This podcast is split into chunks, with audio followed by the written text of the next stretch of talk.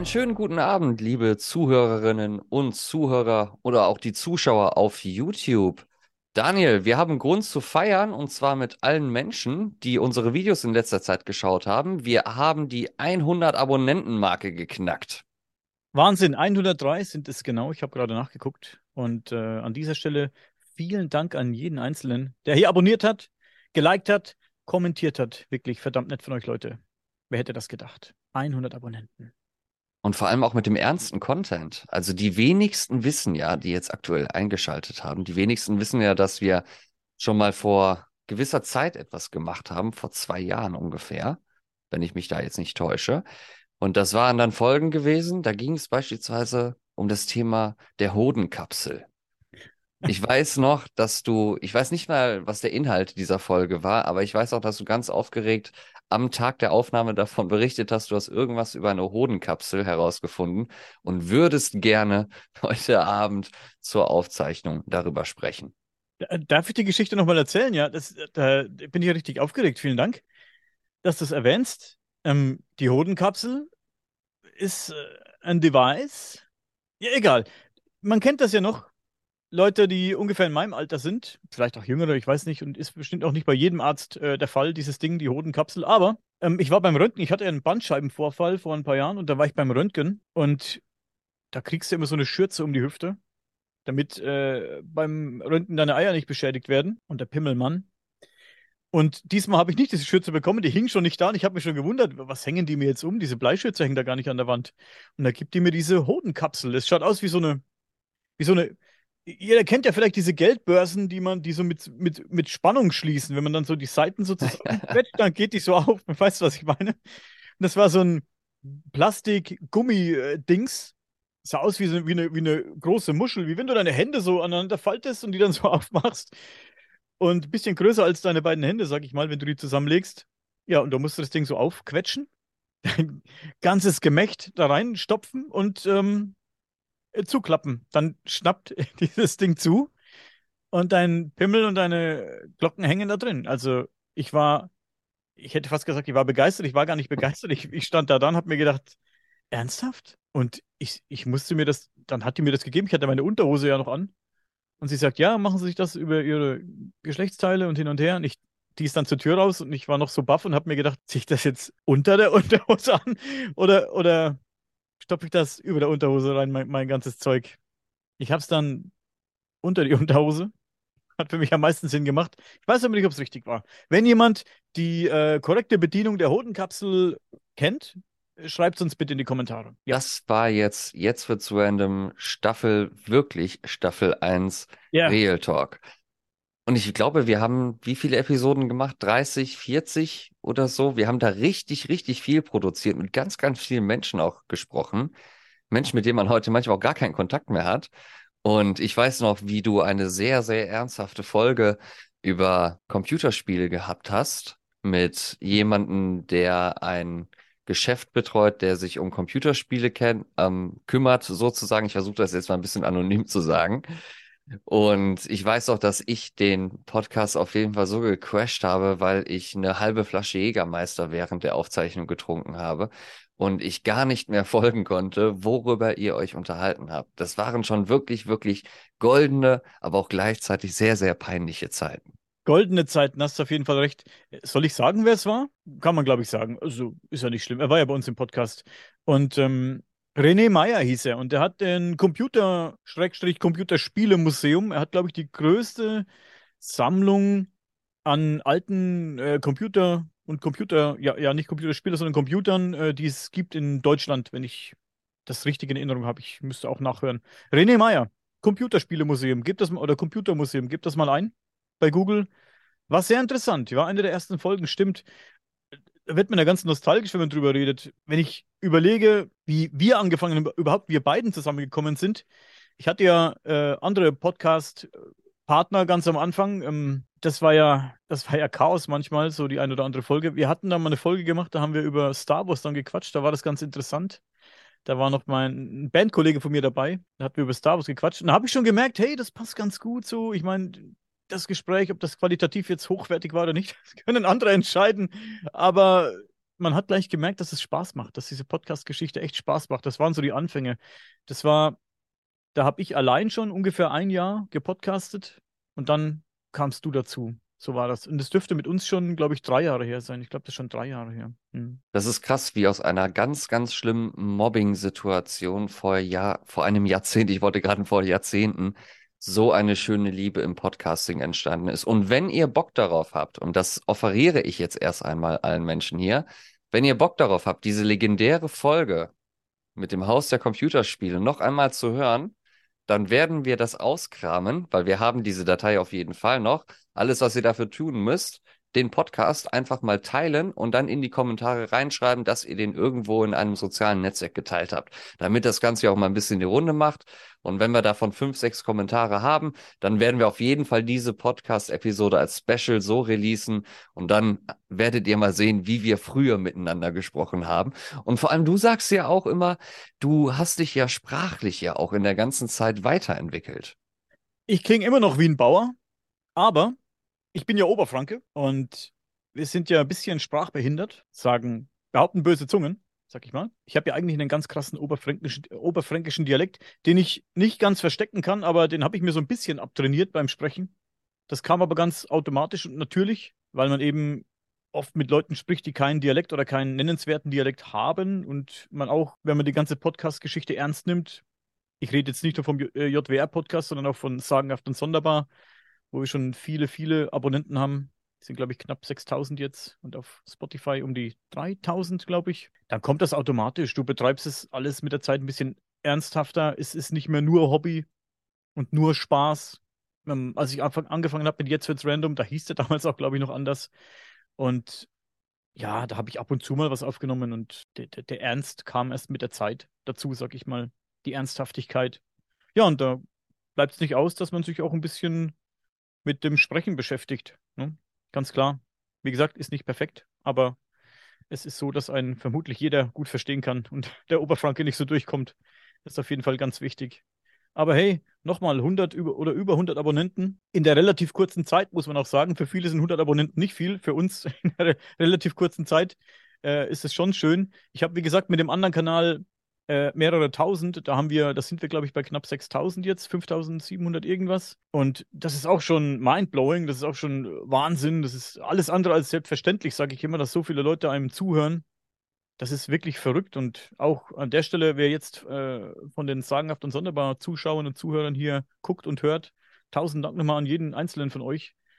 Wie gesagt, alles andere als selbstverständlich für uns, dass wir da so viele Leute um uns horten und scharen können. Wirklich krasse Sache. Ich kann mich aber noch erinnern, als ich angefangen habe mit Sagenhaft und Sonderbar, wie lange ich rumgekrüpfelt bin mit 100, 150, 200 Abonnenten. Wirklich echt lange. Und wie lange es gedauert hat, bis die Geschichte Aufmerksamkeit bekommen hat und das dann so ein bisschen sich von alleine dann angefangen hat zu bewegen, ohne dass jetzt äh, ich viel dazu tun musste und, und werben musste, was ich natürlich trotzdem noch mache, ganz völlig, ist völlig klar. Aber als ich dann das erste, das erste Mal die 100 Abonnenten geknackt habe und dann die 200, ich war auch komplett aufgeregt und habe dann gedacht, hey, das könnte wirklich was werden, habe ich mir gedacht. Das ist ja krass, ne? Interessiert ja doch jemanden. Und dann kamen so die ersten ernsthaften Kommentare, sag ich mal, zu den Themen auch. Das war eigentlich ein schönes Gefühl, muss ich echt sagen, ja. Wird mir ein bisschen nostalgisch, wenn jetzt hier auch die 100 geknackt sind.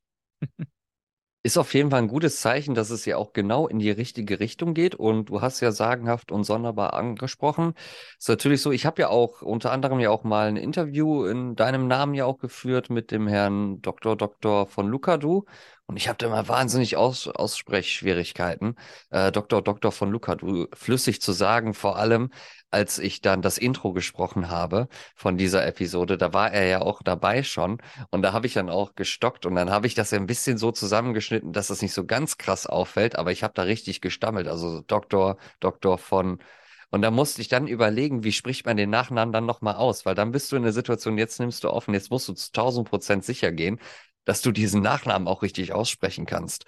Das war eine kleine Hürde gewesen, aber das gehört natürlich dann auch dazu. Und für mich ist es dann auch äh, insbesondere schön, dann auch diese Verbindung dazu zu sehen, um auf diesen Punkt zurückzukommen.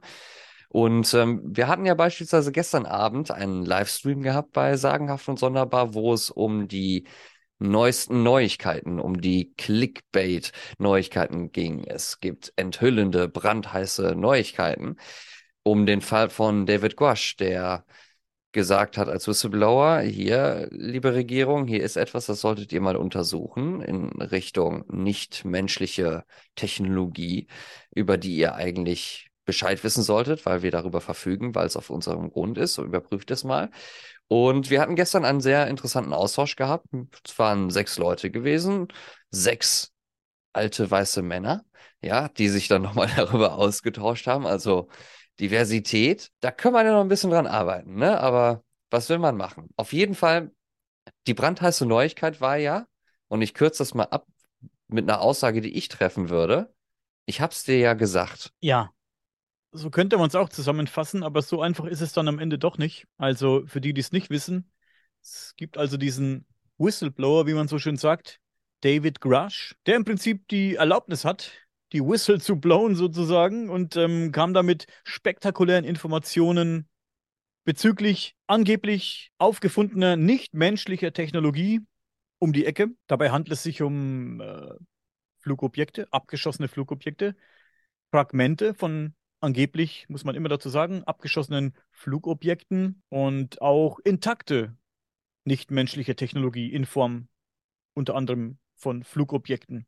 Was ich ganz spannend finde, es ist auch die Rede von ähm, gefundenen Leichen der Piloten, vielleicht also auch nicht menschlicher Herkunft. Ich sage jetzt nicht Aliens.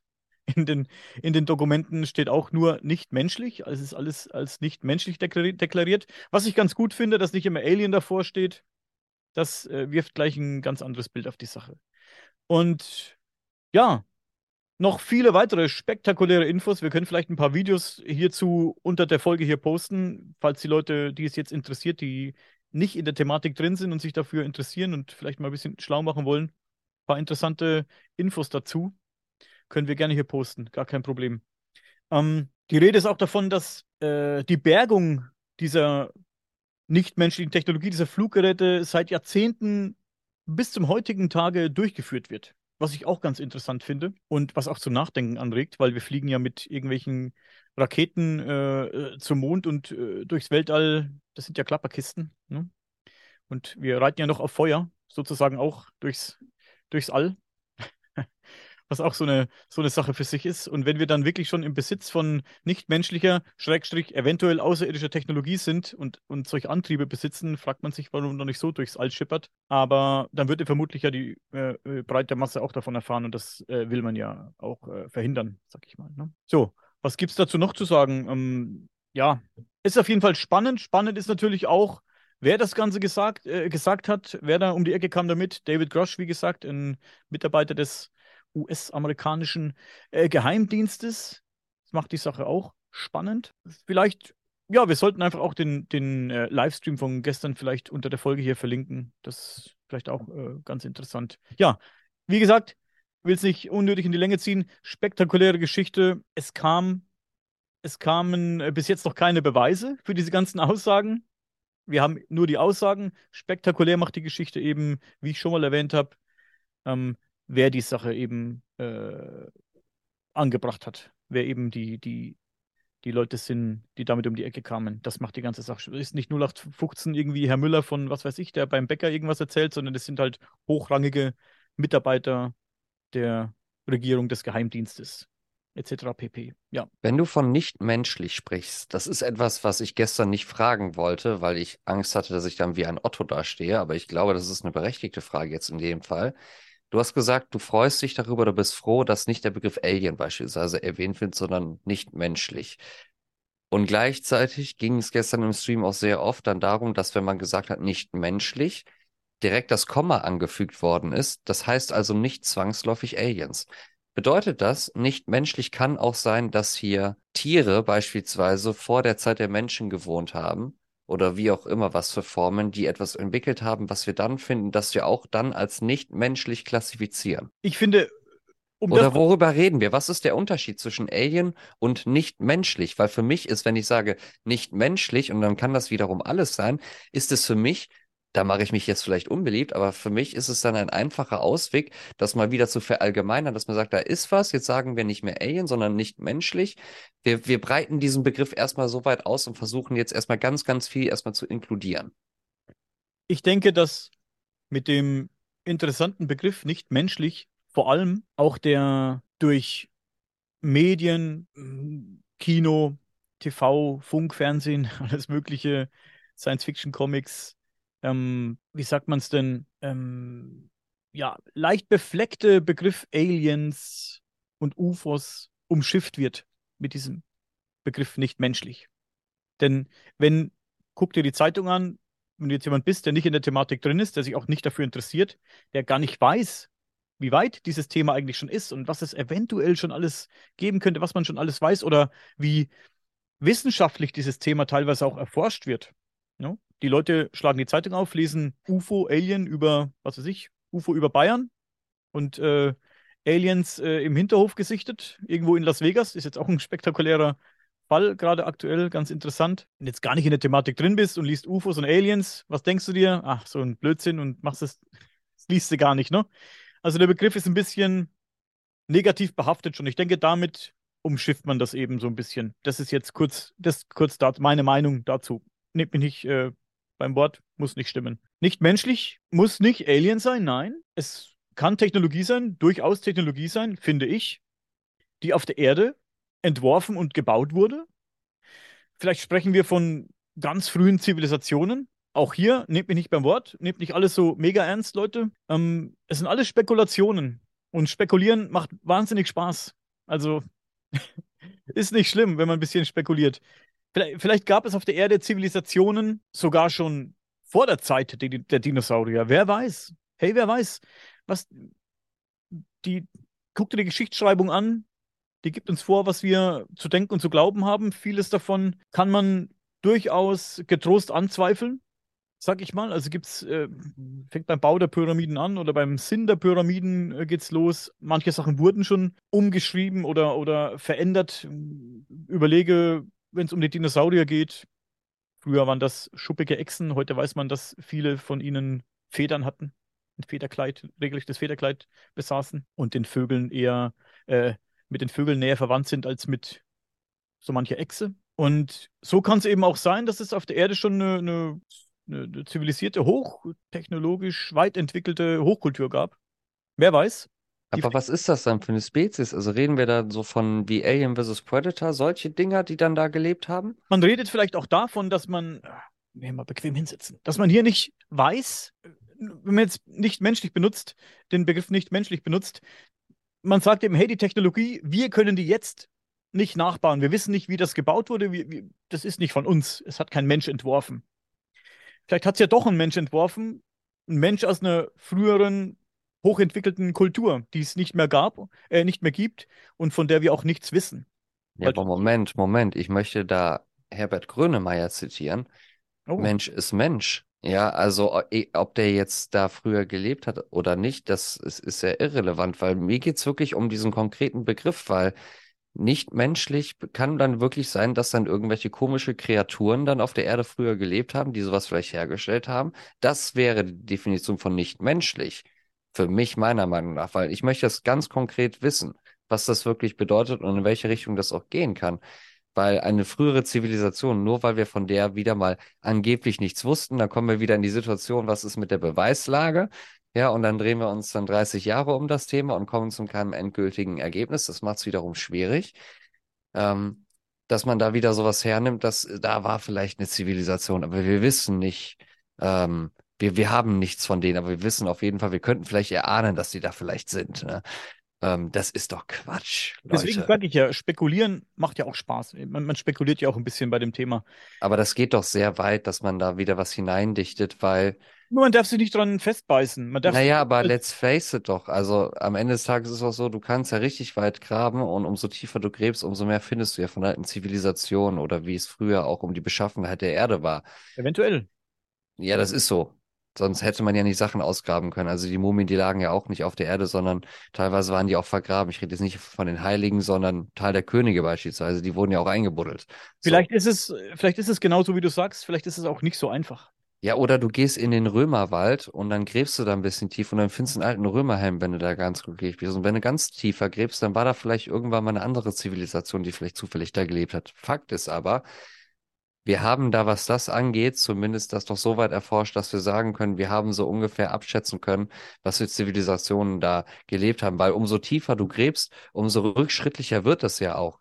Natürlich gibt's da mal wieder Hochphasen wie bei den Römern, die eine Kanalisation ins Leben gerufen haben, dass die Stadt halt nicht so stinkt, weil da alle Leute hingekackt haben wo das dann 500, 600 Jahre später ins Mittelalter halt ja nicht so übertragen worden ist. Die haben gedacht, ja gut, brauchen wir wahrscheinlich nicht. Und dann haben die auf die Straße gekackt. Natürlich ist das da rückschrittlich, ne, wenn du tiefer gräbst, ne, dass du dann denkst, oh, wie, wie kann das denn sein? Ne? Auf einmal ist dann wieder keine Kanalisation vorhanden, ne?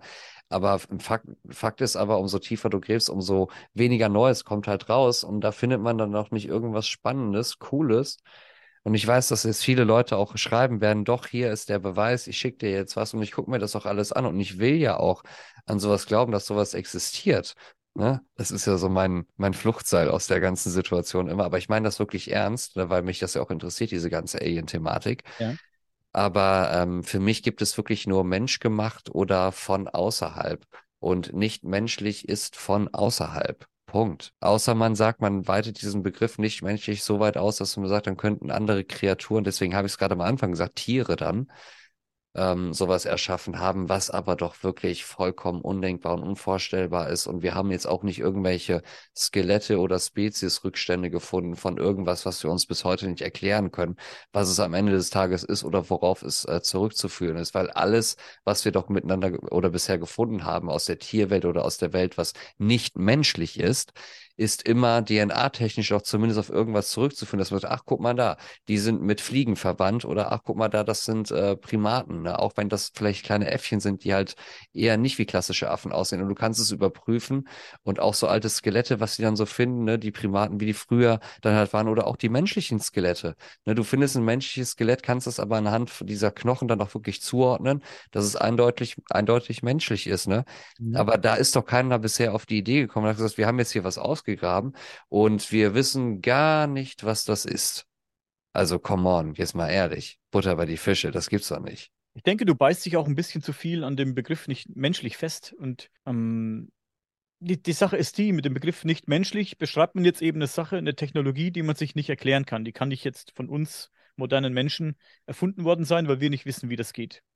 Das schließt aber nicht aus, dass es vielleicht doch Menschen gab, die vielleicht vor den Dinos jetzt lebten. Wie gesagt, Spekulation, Leute, alles Spekulation. Und äh, wussten, wie es ging. Können trotzdem Menschen gewesen sein. Man sollte sich an dem Begriff nicht so festbeißen. Oder nicht so, den nicht so extrem wörtlich jetzt äh, interpretieren. Wenn, nur weil jetzt irgendjemand gesagt hat, es ist nicht menschlich. Also, das hat jetzt irgendjemand halt gesagt, weil er jetzt gerade die Technologie nicht zuordnen kann oder uns nicht zuordnen kann. So viel dazu. Und weil du vorhin gefragt hast, könnte es eine, eine Spezies sein, tierähnlich oder es, es könnte im Prinzip alles sein. Hey, wir, wir wissen nicht, oder wir glauben es zu wissen, aber im Prinzip wissen wir es, könnte es auch anders gewesen sein, wissen wir wirklich, ob wir die ersten Bewohner der Erde sind. Vielleicht sind wir gar nicht die ersten Bewohner der Erde, die, die jemals hier, vielleicht war, waren auch andere Bewohner hier auf der Erde vor uns. Kann ja natürlich auch sein. Wie gesagt, wir sind, wir bewegen uns hier im Bereich der Spekulation. Und ich sehe schon, du, in dir brodelt schon wieder, aber das Thema ist ja, ist ja das, du hast außer Spekulationen auch nichts anderes. Man kann ja nur spekulieren und man kann ja nur Theorien äh, äh, Ping-Pong spielen und sich irgendwelche Theorien gegenseitig äh, vor die Füße werfen, weil was anderes hast du ja nicht. Ne? Du hast jetzt nur diese Aussagen und du kannst jetzt mit Ideen kommen. Solange keiner mit Beweisen kommt, komme ich mit äh, geilen Theorien und geilen Ideen, die ich halt eben äh, cool finde und interessant finde. Ja, und da kommst du einfach mit Sachen, die nicht erklärbar sind, mit Sachen, die du dir einfach ausgedacht hast. Ja, natürlich. Oder man, man, natürlich. Es, es aber man findet, und das muss man ja auch sagen, man findet ja aber auch Beweise, warum manches halt äh, vielleicht in Betracht gezogen würden. Also das sollte man ja auch nie missachten. Also da behaupten ja viele auch nicht einfach sowas, sondern es gibt ja meistens dann auch einen Beweis dann da. Ne, zumindest von diesen kleineren Fällen, wo darauf aufmerksam gemacht wird. Diesen großen David Guasch-Fall natürlich, da gab es ja wieder gar nichts. Aber es gibt ja diverse Facebook-Gruppen, die ich ja jetzt in den letzten äh, Wochen ja auch jetzt intensiv ja auch studiert habe. Und da habe ich auch gesehen, dass viele Leute auch wirklich Bilderbeweise, Videobeweise oder wie auch immer darlegen, dass auf jeden Fall immer eine Art von Beweis in diesen kleineren Gruppen auch auf jeden Fall vorhanden ist. Und das sollte man niemals, egal wie sehr man das auch ablehnt, wie beispielsweise ich dann, das sollte man aber auch niemals dann unterschätzen oder sagen, so hier, das ist alles Quatsch, weil man muss jedes wirklich, wenn man sich damit beschäftigen will, auch wirklich diesen Einzelfall betrachten und das nicht äh, pauschalisieren. Und das ist halt auch ganz wichtig in diesem Fall. Es gibt für mich halt, was jetzt das UFO- und Alien-Thema angeht, zum Beispiel, es gibt Fälle, die finde ich absolut Science-Fiction-esque, wie man so schön sagt. Aber die sind so interessant, weil beim einen oder anderen habe ich mit den Zeugen selbst gesprochen. Es gibt den Fall, ähm, den Pascagoula River Incident. Und äh, damals war ein junger Kerl, der war damals 19, es war 1973, Calvin Parker war damals 19 Jahre alt und sein Arbeitskollege Charles Hickson war auch dabei. Und die waren, soll ich es erzählen oder ist es jetzt nicht so interessant? Sie sind angeln gegangen am Pascagoula River nach der Arbeit. Die haben sich da verabredet zum Angeln. Das war nicht so ganz legal an dieser Stelle, an der sie da angeln wollten. Wie gesagt, Calvin Parker und Charles Hickson. Calvin war damals 19 Jahre alt. 1973, wie gesagt. Ich habe letztes Jahr ein Interview geführt mit ähm, Calvin Parker. Er ist leider sehr krank und durch die Chemotherapie war seine Zunge sehr angeschwollen und auch mit starken amerikanischen äh, Dialekt aus seiner Gegend redet, was ein bisschen schwer zu verstehen. Ich habe es dann untertitelt, ich kann das ja auch mal hier verlinken. Und der Mann, auch wenn es fantastisch klingt, was er, was er sagt und, und für viele wahrscheinlich unglaubwürdig klingt und ich es auch nicht ultimativ glaube, hat er für mich sehr glaubhaft das erzählt die Geschichte. Es ist ein Mann, der absolut auf dem Boden ist und, und auf dem Boden geblieben ist und sehr, ähm, wie soll man denn sagen? Wie soll man denn sagen? Ist ein ganz normaler Dude wie du und ich, ne? Und, und kein so ein verrückter, was weiß ich, der da, was weiß ich, was weiß ich macht. Egal, ich erzähle mal die Geschichte, was da abgelaufen ist. Sie sind also angeln gegangen an diesen Pascagoula River und sahen dann mh, hm, an der Stelle, also sie saßen da am, am, am, Ufer und angelten, haben die Angeln ins Wasser geworfen und dann sahen die aus den Augenwinkeln oder auf der, das Wasser hat so blaues Licht abgestrahlt. Es kam von hinten. Die haben dann gesehen, von hinten kommt blaues Licht. Und sie dachten, oh fuck, die Cops, jetzt haben sie uns am Arsch. Wir dürfen hier gar nicht angeln. Die haben die gedacht, die Bullen kommen und haben eben die Angeln hingelegt, haben sich rumgedreht und haben da eben kein äh, Polizeiauto gesehen, sondern es war ein rundlich, ja, oder ovales Objekt, das vom, vom Himmel geschwebt kam. Calvin Park hat es, glaube ich, beschrieben als äh, Football, wie so ein Football. Die Form von einem Football hat es gehabt. Und es hat äh, wenig Geräusche gemacht. Es war nur so eine Art Zischen zu hören. Die Größe hat er beschrieben, ich glaube, mit ungefähr 80 Fuß. Das sollte knapp 25 Meter entsprechen. Und aus diesem Schiff kamen eben drei große Kreaturen geschwebt. Die Hände sahen aus, als wären es Greifzangen. Und allein wenn du das hörst, also wirklich diese Figuren, es gibt auch, äh, es gibt auch Zeichnungen davon, er hat Zeichnungen angefertigt. Mein Kollege Dustin von meinem anderen Podcast hat da Originalzeichnungen von ihm ähm, an der Wand hängen. Es sind so wie Zangen, die so Scheren von, von einer Krabbe. Schaut das aus, dies, diese Hände. Und äh, die Wesen packten eben die beiden und kurz bevor sie sie in das Schiff, in dieses Flugobjekt äh, hineinbuxierten, die Tür stand dann offen, haben sie äh, so eine Art Injektion bekommen, hat Kelvin mir erzählt. Und das war so eine Art, er hat es genannt, irgendwie so eine Scheißegal-Spritze. Die waren absolut in Panik, die beiden. Und nach dieser Spritze waren die so, ja, leck mich am Arsch, macht mit mir, was ihr wollt. Und die wurden dann in das Schiff äh, transportiert von diesen Wesen. Und im Inneren dieses Schiffs wurden eben verschiedene Untersuchungen an den beiden durchgeführt. Also die beiden konnten sich nicht sehen, die wurden in unterschiedlichen Räumen untergebracht. Und Calvin Parker wurde eben von einer Kreatur auf einen Tisch gelegt, der aus Glas zu sein schien. Also komplett aus Glas hat er das beschrieben. Es fühlte sich an wie Glas und es sah aus wie Glas, durchsichtig. Und da lag er dann auf dem Rücken und konnte sich nicht bewegen. Und von der Decke kam so ein kleines Gerät runtergeschwebt. Das, so eine Öffnung äh, ging, äh, ja, öffnete sich eben und, und, so ein kleines Gerät kam raus. Das hatte so die Form, die Größe von einem Kartenspiel, hat er gesagt. Und das Ding schwebte eben nach unten und schwebte um ihn herum und hat dabei immer so Klickgeräusche gemacht. Und er hat das, ähm, später hat er dann dazu gesagt, dass es ihn an so eine Art MRT-Gerät erinnert. Wer schon mal in so einem MRT-Gerät lag, in dieser Röhre, wie man so schön sagt, also ich habe da Panik da drin, Platzangst, ähm, das macht ja auch so laute Klackgeräusche, ne? Und daran, daran hat es ein bisschen erinnert. Und es könnte natürlich dann auch sowas gewesen sein, wenn die Geschichte denn wahr ist. So, nach dieser Prozedur kam so ein kleines Wesen in den Raum und Parker hat eben seinen Kopf, er konnte sich nicht bewegen, hat seinen Kopf konnte er bewegen, hat den Kopf in die Richtung gedreht, aus der dieses Wesen kam.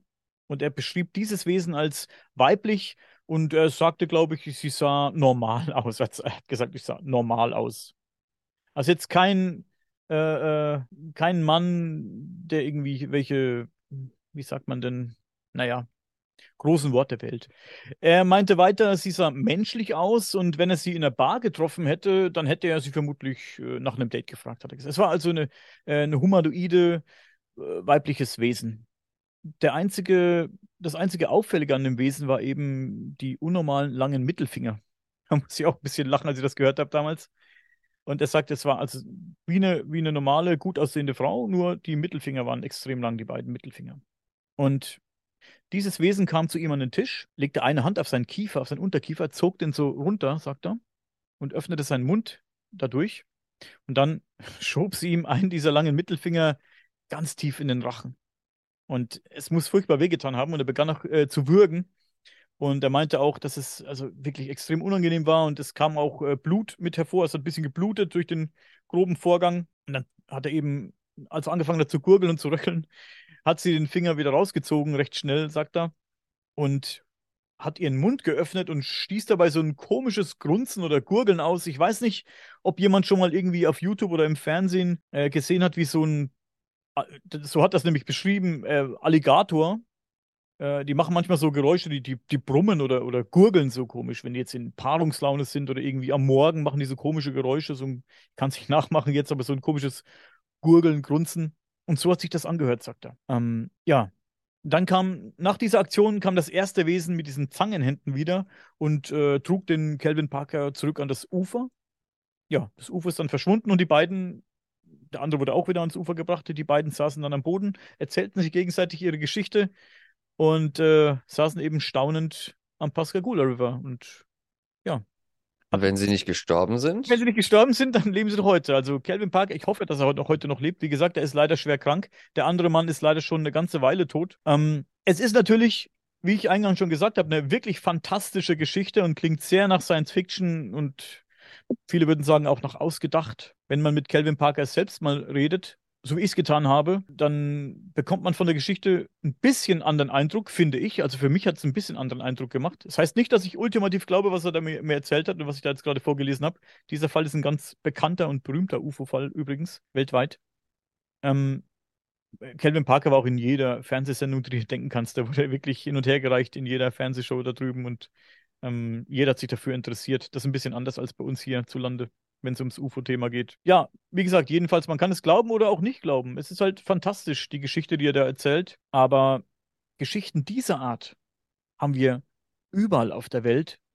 Es ist Wahnsinn, die gibt es überall auf der Welt und von den verschiedensten Personen. Also es ist, das macht die Sache ja spannend, dass auch, dass es auch, jeder kennt diese Grey Aliens zum Beispiel, die, die man sieht man auch oft in den Medien, wie sie dargestellt werden, als, als, als mit so einem großen Kopf. Und man, hier der, wie heißt der von, von ich glaube, äh, American Dad, wie heißt der, dieser, dieser, dieser Alien?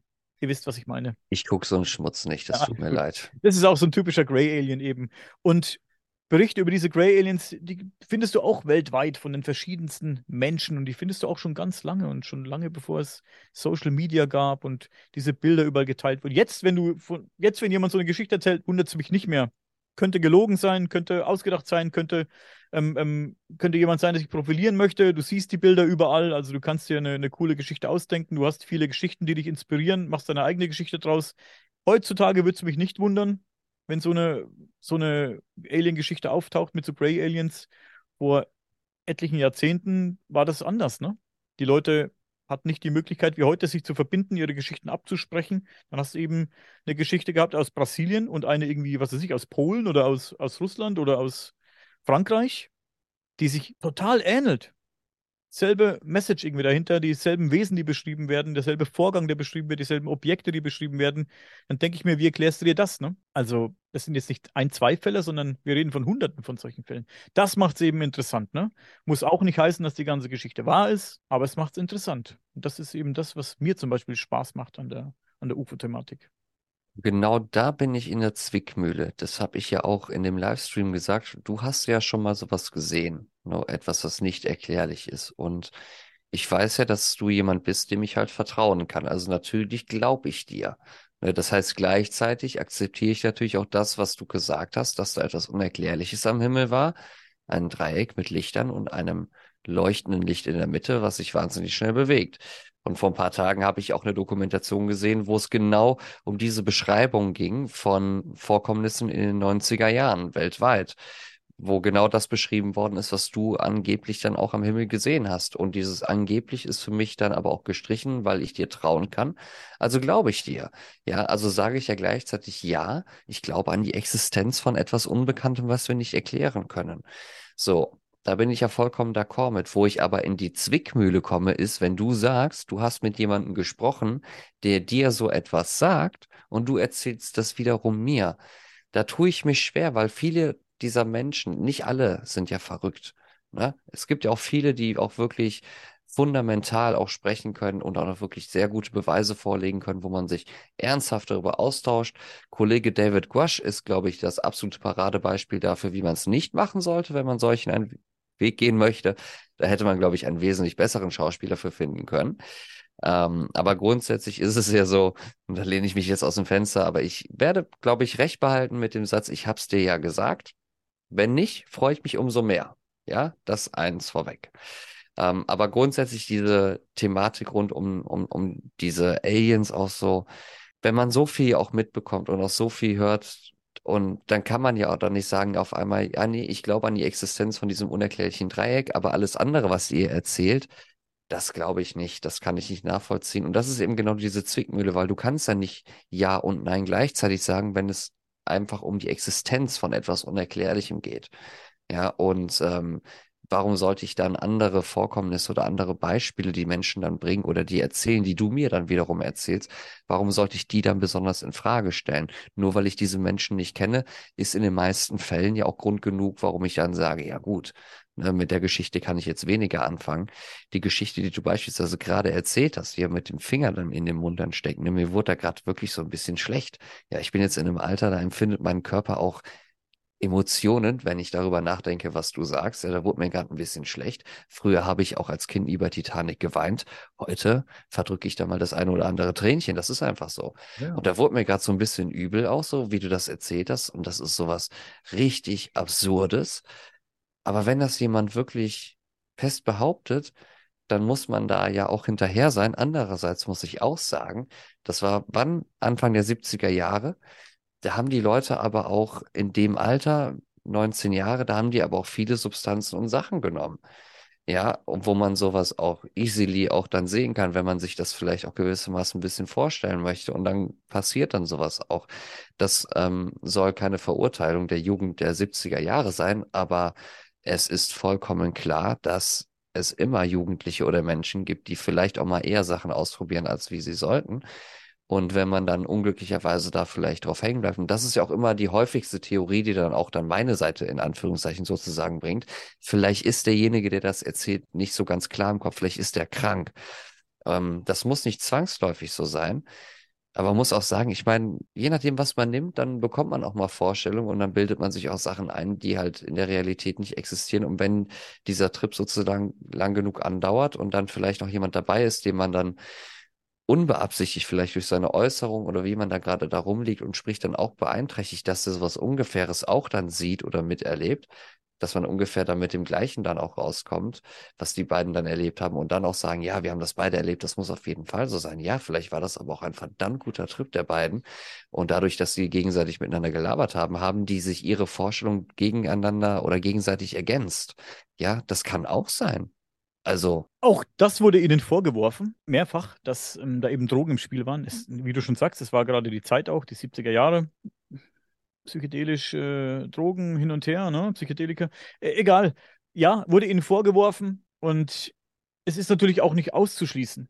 Es ist nicht auszuschließen, dass jemand vielleicht äh, da wirklich getrippt hat und äh, das wirklich gesehen hat, für sich irgendwie so, wirklich so empfunden hat. Und das für ihn auch dann für sich selbst dann auch dann als Wahrheit irgendwie hergeholt hat und das so intensiv glaubt, dass er auch da sein Leben lang darauf besteht, dass das so war, weil, weil eben der Film so real ablief, dass man es eben glaubt, ne? Hm. Gesagt, es wurde ihnen vorgeworfen, wie gesagt, und ähm, die Möglichkeit besteht. Davon gehe ich auch aus, ja, dass die Möglichkeit da gegeben ist, dass es mit Drogen zu tun hatte. Aber du sagst ja auch, und das ist ja auch ganz interessant in, in diesem Bezug, du sagst ja auch, dass ähm, das generell dann vielleicht schwierig ist, das dann zu untersuchen, wenn heute dann Fälle auftreten. Wenn Menschen heute was posten, du hast es ja gesagt, ne, dann kann man dem wahrscheinlich eher keinen Glauben schenken, wenn heute was dann gepostet wird oder was als Neuigkeit rauskommt, weil die Wahrscheinlichkeit sehr hoch ist, dass es sowieso ein Fake ist. Das hast du ja gerade gesagt. Ähm, die Frage, die ich mir dann nur stelle, nur weil damals weniger Medien da waren und sich weniger Leute sowas ausgedacht haben, warum sollte es denn damals weniger Fakes gegeben haben? Nur weil weniger da war an Meldungen dann beispielsweise. Oder an Behauptungen wie solche aus den 70er Jahren. Ich meine, am Ende des Tages ist es doch so, Nein. da ist ja trotzdem der, der, der kreative Jugendliche, der sich ja was zusammenspinnt und das ist unabhängig von, von dem, von dem, wo er lebt, in welchem Zeitalter. Ne? Die Frage ist halt nur, wie kann er diese Story optimal dann rausverteilen an die Menschen? Natürlich geht es dann ab den 80er, 90er Jahren ja aufwärts auch mit den Medien. Aber ich bin mit ziemlicher Überzeugung sicher, dass auch äh, Sichtungen oder Vorkommnisse, wie auch immer man das beschreiben möchte, auch früher schon existiert haben, die sich Menschen auch einfach ausgedacht haben. Weil nur weil man das nicht nachvollziehen kann oder das da nicht groß in den Medien war oder nicht großartig untersucht worden ist, heißt das nicht, dass das wahr ist oder zumindest wert ist, das nochmal auszugraben und zu untersuchen. Absolut, bin ich voll bei dir. Natürlich kann es auch damals zu der Zeit äh, der Fall gewesen sein, dass die Leute sich profilieren möchten. Absolut, absolut denkbar, dass Leute da mit so einer Geschichte um die Ecke kamen. Du bist wahrscheinlich nicht drin im Thema Billy Meyer. Das ist so auch so ein zweischneidiges Schwert für mich. Billy Meyer kann es kurz mal erzählen, ähm, lebt in der Schweiz und hat auch vor vielen, vielen Jahren, auch so in dem Zeitraum, sag ich mal, vielleicht sogar noch ein bisschen eher, ähm, an, als Kind schon, sagt er, er ist jetzt, oh, wie alt ist Billy Meyer? Ist er schon 80? Weiß nicht, ich schon, schon ein paar Jahre auf dem Buckel auf jeden Fall. Ist nicht im Kopf jetzt, wie alt er ist. Hat auf jeden Fall ähm, behauptet, schon als Sechsjähriger Kontakt mit Außerirdischen gehabt zu haben, besucht worden, zu sein, von ihnen, von ihnen mitgenommen worden zu sein, auf Zeitreisen, auf Weltraumflüge, auf andere Planeten. Und seitdem, so gibt er eben an, hat er Kontakt mit ihnen, steht in regelmäßigem Kontakt mit diesen Außerirdischen. Und viele Leute scharen sich heute noch um Billy Meyer und das ist ein äh, weltweites Phänomen, Billy Meyer. Ich habe zum Beispiel mehr oder weniger regelmäßig Kontakt mit Michael Horn, der wird jetzt auch nichts sagen, aber ähm, in dieser Organisation, nenne ich es mal, FIGO, Figu nennt sich das. Ähm, für viele ist es eine Sekte, die, die, äh, ja, viele nennen es einfach nur Billy Meyer Sekte, weil sich viele Leute um ihn scharren und er eben seine, seine spirituellen Botschaften da raushaut, die er dann angeblich von den außerirdischen Besuchern bekommen hat im Laufe der, der vielen Jahrzehnte und auch viele, viele Bücher darüber verfasst hat, über das Thema. Um, Vorhersagen getroffen hat, die dann angeblich äh, eingetroffen sind, etc. pp. Es, es ist schwierig, dieses Thema. Mit, mit. Eine andere Sache ist es, um mal kurz abzuschweifen, weil du jetzt angesprochen hast, das mit den, äh, mit den Zeugen, mit den Drogen zum Beispiel, dass jemand vielleicht Drogen nimmt und so eine Geschichte fantasiert und, und sich ausdenkt. Eine andere Sache ist es, finde ich, wenn's, wenn die Zeugen Kinder sind. Das finde ich ganz interessant. Es gibt einen ganz bekannten UFO-Fall in Ruwa, Simbabwe. Da haben über 60 Kinder, glaube ich, in dieser Ariel School in Ruwa, Simbabwe, ich glaube, drei ähm, äh, äh, Objekte vom Himmel kommen sehen. Da stiegen äh, kleine Wesen aus und haben eben telepathisch mit dieser Menge an, mit einigen dieser äh, Kindern in der Menge kommuniziert und haben dann eben Botschaften ähm, denen übergeben. Da ging es um Umwelt und äh, Schutz des Planeten etc. pp. Und das ist auch so ein Ding, was sich wie ein roter Faden durch die UFO-Szene zieht. Viele Leute, die ähm, angeblich von Außerirdischen entführt wurden, in, mit Außerirdischen Kontakt hatten, bekommen Botschaften. Und da geht es halt eben um Umweltschutz oder um Schutz des Planeten etc. pp. Und um Atomenergie und was weiß ich nicht alles. Es sind immer solche Botschaften, auch weltweit, weltweites Phänomen. Finde ich auch ganz interessant. Aber eben, hier geht es eben um Kinder. So, der Fall Ariel School in Zimbabwe, das sind, da haben wir, glaube ich, über 60 Kinder, die dir alle dieselbe Geschichte erzählen. Da kamen drei Objekte, lassen wir mal diese telepathischen Botschaften außen vor. Es kamen drei Objekte vom Himmel und es stiegen ähm, kleine, kleine dunkle Wesen aus. Wie, äh, was, sag, was sagt man dazu, wenn man sowas hört? Äh, mit, mit so einer Geschichte ist eigentlich jegliche ähm, Argumentation meiner Seite in Anführungszeichen vollkommen obsolet. Das ist, das ist abgeschwächt worden, ein bisschen. Ne? Ich habe auch mit so einem, mit einem Zeugen gesprochen von diesem, genau von diesem Vorfall, der jetzt schon erwachsen ist der Francis. Den habe ich auf der Alien.de-Konferenz letztes Jahr kennengelernt. Er war damals ein Kind, jetzt ist er ein erwachsener Mann. Und er hat mir auch diese Geschichte nochmal erzählt. Es, er hat, die Geschichte hat sich nicht geändert im Laufe der Jahre. Das sagt jetzt nicht, er damals als Kind, vielleicht war es ein, eine, eine, eine, eine, wie sagt man so, vielleicht haben sie fantasiert, alle zusammen irgendwie, vielleicht hat es mit irgendwas zu tun gehabt, was in der Luft ist, was weiß ich, ne? Aber das sagt er nicht. Nein, nein, er hat das so erlebt und, und äh, dies und das ist passiert. Er bleibt bei seiner Geschichte. Er, glaube ich, selbst hat keine telepathischen Botschaften bekommen, aber ich denke, er hat diese ganzen Wesen gesehen und diese Schiffe vom Himmel kommen sehen oder irgendwo stehen sehen. Es ist verrückt. Es ist verrückt, wenn du sowas hörst, wenn dir die, die Kinder, wenn du sagst, die habe ich über 60 Zeugen, die, die meisten davon waren Kinder. Ne? Und dann gibt es noch einen interessanten Fall, den habe ich vorhin auf unserem Kanal gepostet, ähm, aus Japan, wo zwei Siebenjährige vom Spiel nach Hause gelaufen sind am Himmel zwei orange Lichter gesehen haben, zwei Objekte gesehen haben, diese Objekte eben beobachtet hatten. Eines war größer, eines war kleiner, vielleicht war eins weiter weg und eins näher dran, ich weiß es nicht. Und das eine, das größere Objekt, ist irgendwie Richtung Norden verschwunden. Das andere Objekt haben die dann bemerkt, die Jungs, verdammt, das folgt uns. Dieses Teil fliegt uns hinterher. Und von diesem Objekt ging so eine Art Schlauch aus. Ich weiß jetzt nicht, ob es ein Lichtkegel war oder wirklich so ein physisches Objekt. Und das schien auf die Kinder zu zielen. Das ist eben der Bericht der Kinder, jetzt kommt jetzt nicht von mir, ne? Und jetzt hatten die Angst, die dachten, hey, vielleicht ist das eine Art Waffe oder irgendwas und, und vielleicht will das auf uns schießen oder uns irgendwie einfangen damit. Und die Kinder rannten eben davon und versteckten sich auf einem nahegelegenen Friedhof. Haben sich eine ganze Weile versteckt, bis sie dachten, hey, jetzt sind wir in Sicherheit. Das Ding, zwei Siebenjährige, ich muss es immer wieder erwähnen. Dann sind die ähm, herausgekommen aus ihrem Versteck und haben gesehen, aha, das Ding ist nicht mehr da. Jetzt geht schnell heim. Beine in die Hand genommen, losgeflitzt äh, Richtung nach Hause und auf dem Heimweg mussten die an so einem Traubenweinberg, was weiß ich, irgendwie vorbeilaufen. Und der, der leuchtete so komisch. Dann haben wir gedacht, Mensch, was ist da? Brennt's da oder hat es was mit diesem Objekt zu tun? Sind die da hingelaufen aus Neugier und haben geguckt.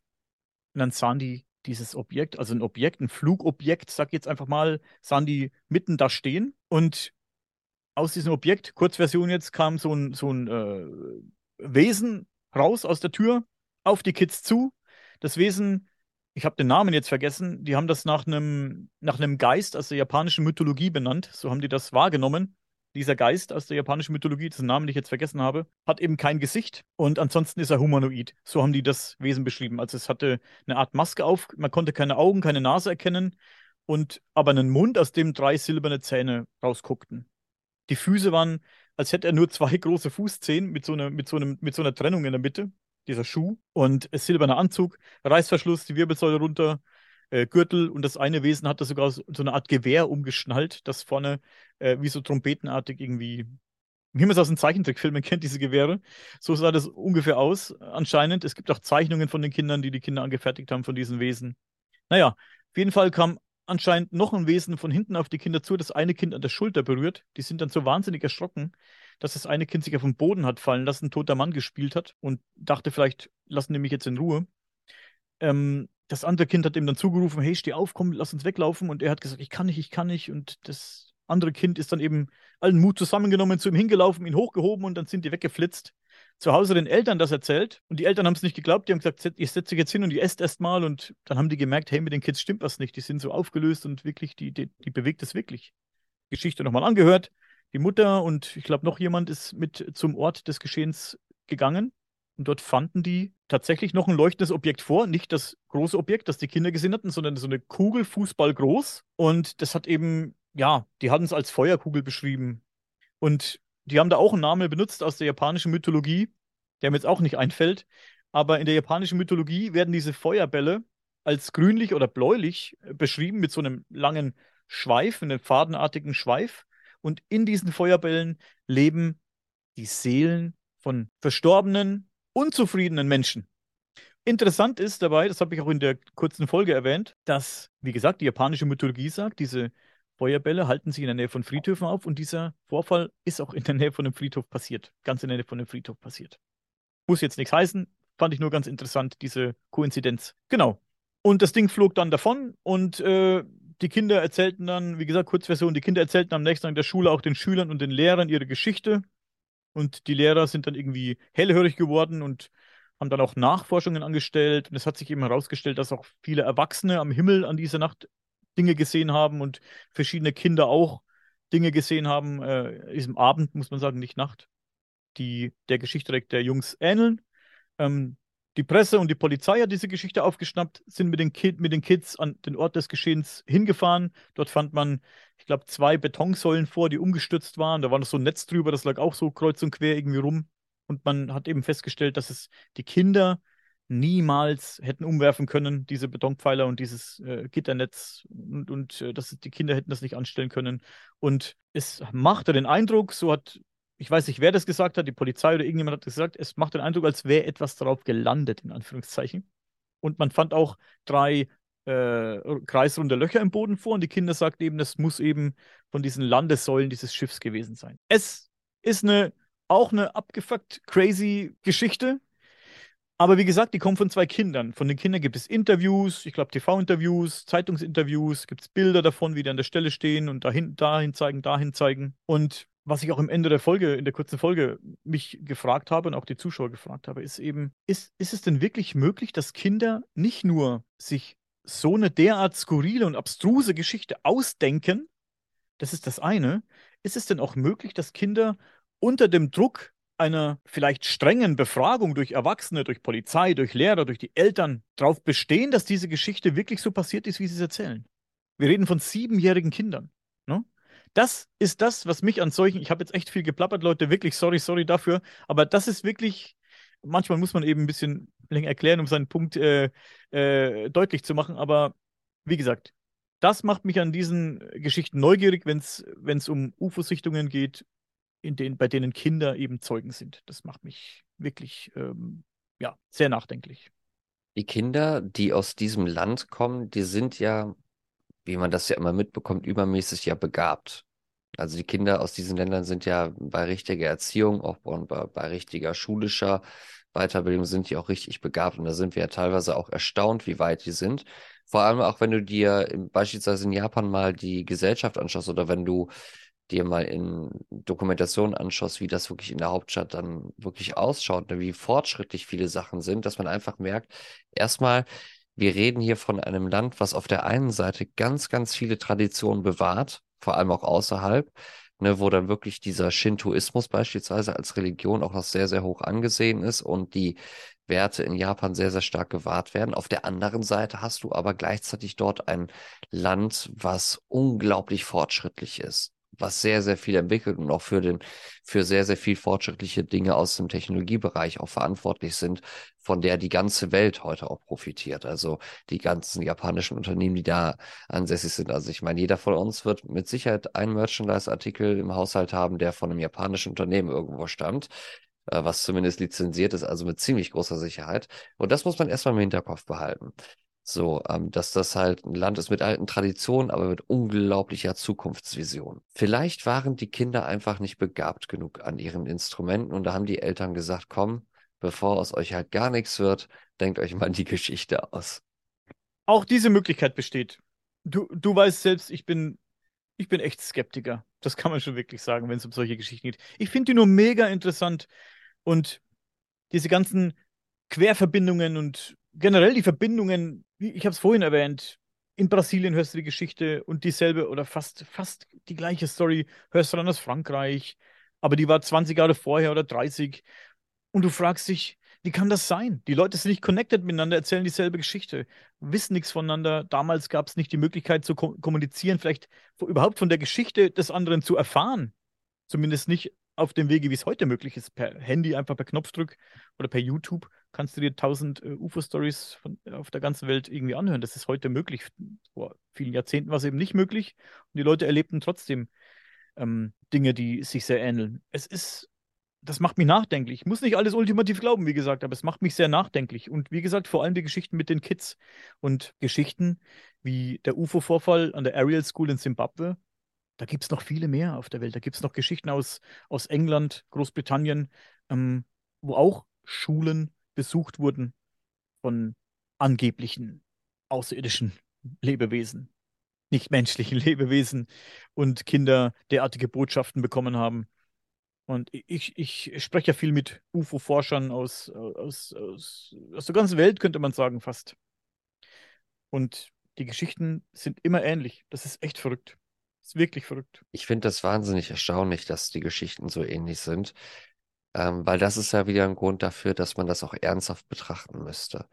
Und das tun ja viele Menschen ja auch. Also viele Menschen widmen ja ihr ganzes Leben auch dieser Forschung nach dieser einzigen Frage eigentlich, ob wir alleine sind, weil das ist ja im Grunde genommen eigentlich das, was dahinter steckt, weil viele Menschen möchten eigentlich nur diese Frage geklärt haben und nicht die Frage nach dem Ursprung.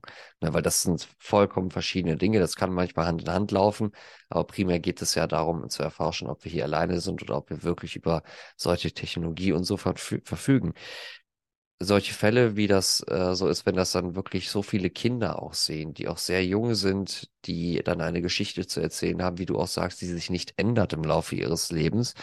Das ist natürlich ein irre großer Keil, den du da reintreibst in die Leute, die dann generell abstreiten, dass das überhaupt möglich ist. Ja, weil dann scheint es wiederum plausibel zu sein.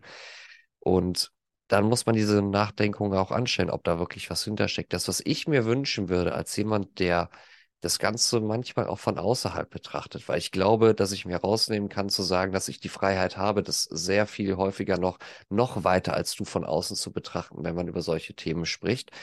Das, was ich mir wünschen würde, ist, dass wenn man schon wieder eine neue Story, sag ich mal, in petto hat, die man gerne veröffentlichen möchte, was, glaube ich, helfen würde, auch gesellschaftlich für die Akzeptanz dieser Grenzwissenschaften wäre, wenn du eine Story hast, Bring sie raus, aber bring sie nur raus, wenn du wirklich konkrete Beweise hast. Rühre nicht vorher die Werbetrommel für irgendwas, sondern forsche, forsche, forsche, wie das auch die Wissenschaft macht. Und hau nicht irgendwas raus und dann gucken wir mal. Das meine ich jetzt nicht auf unseren Spezialisten David Guasch bezogen, sondern generell halt. Weil diese Flut, und das habe ich ja auch gesagt in dem Livestream gestern, diese Flut an falschen Dingen, die nimmt sehr oft überhand und dann untergräbt man sehr häufig dann vielleicht gewisse Vorkommnisse, die wirklich nicht erklärbar sind, wo man wirklich Nachforschungen anstellen müsste. Aber das findet keine große Beachtung, weil so eine Nachricht, wo es nicht wirklich erklärbar ist, steht gegenüber von sieben, acht, neun falschen Nachrichten, wo man mit ziemlicher Sicherheit sagen kann, dass es fake ist. Und da, wo es nicht offensichtlicher Fake ist, investieren die Leute Zeit rein, um das herauszufinden, während man die Zeit vielleicht in einen ernsthafteren Fall stecken könnte und würde. Das ist natürlich die Krux an dem Ganzen und ich würde mir das als Außenstehender wünschen, weil umso mehr Nachrichten ich wie Kollege David Guasch vorgelegt bekomme, wie ich hab's dir ja gesagt, dass da nichts dran ist, wenn sich das herausstellen sollte, umso mehr man davon bekommt, von diesen Negativen, dass nichts dran ist, umso weniger glaubhaft wird ja die komplette Community oder der komplette Themenbereich, generell Grenzwissenschaft Wissenschaften. Und dann verliert es so stark an Glaubwürdigkeit, dass es dann wiederum doch in dem Fall wieder selbstverständlich ist, wenn große ähm, Zeitungsverlage oder große Fernsehsender oder Sendungen das natürlich nicht als Story bringen, als Freitag, Samstagabend Story, das große Interview mit David Guasch. Hier gibt es jetzt die enthüllenden Informationen, weil die Vergangenheit gezeigt hat, dass ich überspitze das jetzt mal, aber wahrscheinlich wird es wahrscheinlich so ähnlich sein, in neun von zehn Fällen, die gemeldet worden sind, das hat ja auch der Herr Dr. Dr. Äh, Luca du ja auch gesagt, dass es halt sehr häufig auch überprüfbar ist, ne, was es halt wirklich ist, wenn es um Phänomene geht beispielsweise auch, dass in neun von zehn Fällen das entweder erklärbar ist oder dass es fake ist. Und dieser eine Fall, der ist noch sehr, sehr positiv und sehr, sehr ja sehr, sehr positiv gesprochen, dass da viel ist, da, das wird weniger als einer sein. Und das ist dann wiederum so schade für die Menschen, die dann wirklich etwas erleben, wo dann nicht die Zeit investiert wird, weil vielleicht dann die eine oder andere Information fehlt, aber vielleicht ist da mehr Wahrheitsgehalt hinter, aber vielleicht flasht diese Story nicht. Eine Story mit 60 Kindern in Simbabwe klingt eindeutig geiler als der Typ, der ähm, mal wieder morgens aufgewacht ist und dann in seinem Kornfeld einen riesen Pimmel gefunden hat, der da gemalt worden ist, ja das flasht auch nicht mehr. Es ist halt schwierig zu, zu äh, separieren, was ist jetzt eindeutig fake und, und was könnte was dran sein. Es ist schwierig. Du hast Fälle wie, ich kann noch kurz noch einen Fall ansprechen, der Kelly Hopkinsville-Fall. Der, dazu habe ich auch ein kurzes Video gemacht. Ähm, gilt unter UFO-Forschern als einer der bedeutsamsten und ja, am besten dokumentierten, äh, dokumentierten UFO-Fälle überhaupt. Das war am 15. August 1955. Da kamen fünf Erwachsene und die haben sieben Kinder im Schlepptau gehabt in die Polizeiwache in Hop Hopkinsville und äh, berichteten eben davon, dass sie äh, gerade einen vierstündigen Kampf mit angeblichen Aliens hinter sich haben. Diese, diese Aliens kamen angeblich mit einem äh, Raumschiff, sag ich mal, sind die im Wald hinter den Bäumen nahe des Bauernhauses der Leute gelandet, ausgestiegen. Kleine Wesen, hüfthohe Wesen, äh, spitze große Ohren wie eine Fledermaus, äh, runder Kopf, äh, weit auseinanderstehende, leuchtend gelbe Augen, äh, dünne, dünne, lange Beinchen, lange, lange, dünne Arme und haben da eben dieses Haus belagert. Die Leute behaupten, die kamen da eben mit sieben Kindern, fünf Erwachsene, sieben Kinder, kommen in die Polizeistation und sagen, äh, sagen, kleine Aliens haben jetzt vier Stunden unser Haus belagert, klopfen an die Fenster, klopfen an die Tür, rennen auf dem Dach rum, gucken zum Fenster rein. Einem Mann haben sie angeblich an den Haaren gezogen und äh, haben offenbar versucht, sich da Zugang zum Haus zu verschaffen. Und die Menschen mussten sich mit Waffengewalt, mit ihren Gewehren, mit ihren Schrotgewehren, haben die sich, oder mit ihren Gewehren generell, haben die sich gegen diese Wesen verteidigt und haben auf die geschossen. Und die schwebten auch durch die Bäume. Und ähm, jetzt kam ein UFO-Forscher daher und sagte, ähm, das war ein Franzose, äh, Renaud Leclet hieß der, glaube ich. Und der hat so eine, der hat so ein, so Renault Legnet, ja. Renault Le Leclet ist der, glaube ich. Und der hat so ein, so ein äh, Pamphlet eben veröffentlicht. Da ging es um diesen Fall. Und er sagt, am einfachen könnte man, am einfachsten könnte man das ganze Ding erklären, wenn man sagt, dass die Leute diese Virginia-Uhus gesehen haben. Man nennt sie auch Tiger oder Schreieule. Das sind so große Eulen mit so, mit diesen, wegen diesen spitzen Ohren eben und wegen der Form, die die Leute beschrieben. Hat er gemeint, vielleicht haben die einfach diese Virginia-Eulen gesehen. Aber die Leute behaupten eben, die haben gegen 12 bis 15 kleinwüchsige Aliens äh, gekämpft, die, die, die, da versuchten, sich, äh, wie gesagt, Zugang zu verschaffen zum Haus und an die Scheiben geklopft haben, durch die Scheibe geguckt haben. So, was machst du aus so einer Geschichte? Was machst du aus so einer Geschichte? Handelt es sich wirklich um die Uhus? Ist es möglich, dass 12 oder 15 Uhus sich zusammenrotten und sagen, wir, wir brechen jetzt in die Bude ein und klauen denen hier ihren, ihren was weiß ich, Vorrat an, äh, ne, was auch immer? Oder waren es wirklich irgendwelche Wesen? Dann fragt man sich, lass es wirklich, wie gesagt, wilde Spekulation, lass es wirklich außerirdische, nichtmenschliche Intelligenzen gewesen sein. Die kommen von was weiß ich her geflogen mit ihrem äh, Raumschiff, landen irgendwo in Hopkinsville, äh, suchen ein Bauernhaus, au äh, Bauernhaus auf und versuchen da ein Bauernhaus, äh, einfache, normale Menschen zu tyrannisieren. Was, was, was für eine Intention, was für ein Grund steckt da dahinter? Das ist, also beides ist verrückt. Ne? Und diese Leute leben auch da schon eine ganze Weile in dieser Gegend oder schon immer in dieser Gegend vielleicht. Die wissen doch, wie diese Uhus oder diese Eulen aussehen. Ähm, ist es denn möglich, dass die Leute wirklich diese, diese Uhus nicht erkennen und, und äh, die als, als außerirdische Lebewesen identifizieren und mit, mit Gewehren auf die schießen? Es, es ist schwierig. Was machst du aus so einer Geschichte dann, ne? Weiß man, wie es der Familie dann nach dem Vorfall ging? So körperlich, psychisch, geistig, waren die normal? Das weiß man sicher. Ich habe da jetzt, ich habe es nicht mehr komplett auf dem Schirm. Ich habe mir da ganz viel rausrecherchiert. Ich habe da viel gehört und gelesen. Da, da gibt es schon Infos, ja, aber. Ja, weil ich glaube, was, was mir dann gerade so eingefallen ist, so viele Behauptungen von Aliensichtungen, die es gibt, und man sagt ja, wenn die Aliens hier sind und man macht das äh, groß publik, dann würden ganz, ganz viele Au Leute ausrasten und nicht mehr wissen, mit sich anzufangen. Aber angeb bei so vielen angeblichen Sichtungen und von dem, was angeblich alles passiert ist, sind ganz, ganz wenig Menschen eigentlich nur davon verrückt geworden, die ja direkten Kontakt wirklich mit den Wesen hatten. Ja. Weißt du, was ich meine? Also dann ist es doch eigentlich, also ich würde sagen, wenn neun, wenn zehn Leute Aliens sehen, also wirklich so bewusst, ne, da kriegen doch sieben von zehn doch mit Sicherheit ein, ein Rad ab und sind doch geschädigt für den Rest ihres Lebens. Also es gibt doch Leute, die für wesentlich weniger schon psychische Leiden haben durch ihr ganzes Leben und sowas ist doch so krass und einschneidend. Erstmal, es glaubt dir keiner. Ja, vorweg erstmal. Also du kannst das eben erzählen, wie du willst, aber die Grundhaltung würde erstmal sein, das hast du ausgedacht oder das hast du dir erträumt oder wie auch immer. Und wenn wir davon ausgehen, dass das ja wirklich die Realität und der Fall ist, also ich bitte dich, guck dir die Menschen heutzutage an, teilweise, äh, mit was die oder bei was die schon einklappen, psychologisch äh, oder psychisch, wo die halt schon gar nicht mehr zurechtkommen mit ihrem Leben. Das können einfachste Dinge sein. Das trifft aber dann auch die Mehrheit der Menschen, die dann beispielsweise in einem gewissen Sozialgefüge auch unterwegs sind. Ähm, und dann willst du mir sagen, dass wenn du dann Alien siehst, dass du danach dann sagen kannst, ja, ich habe das gesehen, ich behaupte das, aber ja, easy peasy lemon squeezy, dass das für den Rest deines Lebens so nebensächlich eigentlich ist. Auch wenn du dich dann hauptberuflich darum kümmerst, dass du da aber nicht einen weg von kriegst, dass es zumindest so wenig Leute sind. Ich das, denke, das finde ich erstaunlich. Ich denke, dass wenn dich was psychisch kaputt macht nach so einem Vorfall, nehmen wir jetzt einfach mal den Vorfall mit diesen Eulen-Aliens hierher. Ich glaube, dass du vielleicht den Vorfall selbst ganz gut psychisch überstehen kannst, dass du dann irgendwann sagen kannst und dir einreden kannst, wer weiß, was das war, ähm, lass gut sein, denk nicht drüber nach. Aber vielleicht macht dich die Tatsache kaputt mit der Zeit, psychisch kaputt, dass niemand dir glaubt, dass du deine Geschichte erzählst weil sie eben so krass ist und du es loswerden musst, die Geschichte irgendjemand erzählen musst und sei es jetzt Familie. Und wenn die Familie dich auslacht, dann denkst du, scheiße, dann erzähle ich es halt meinem Kumpel. Der lacht dich auch aus. Dann sagst du, leck mich am Arsch, jetzt gehe ich an die Öffentlichkeit, dann erzählst es der Presse und die halbe Welt lacht dich aus. Ich glaube, dass das dich mürbe macht und nicht die, und nicht die, diese, diese, dieser Gedanke an diese Wesen, kommen die wieder oder was wollten die von mir?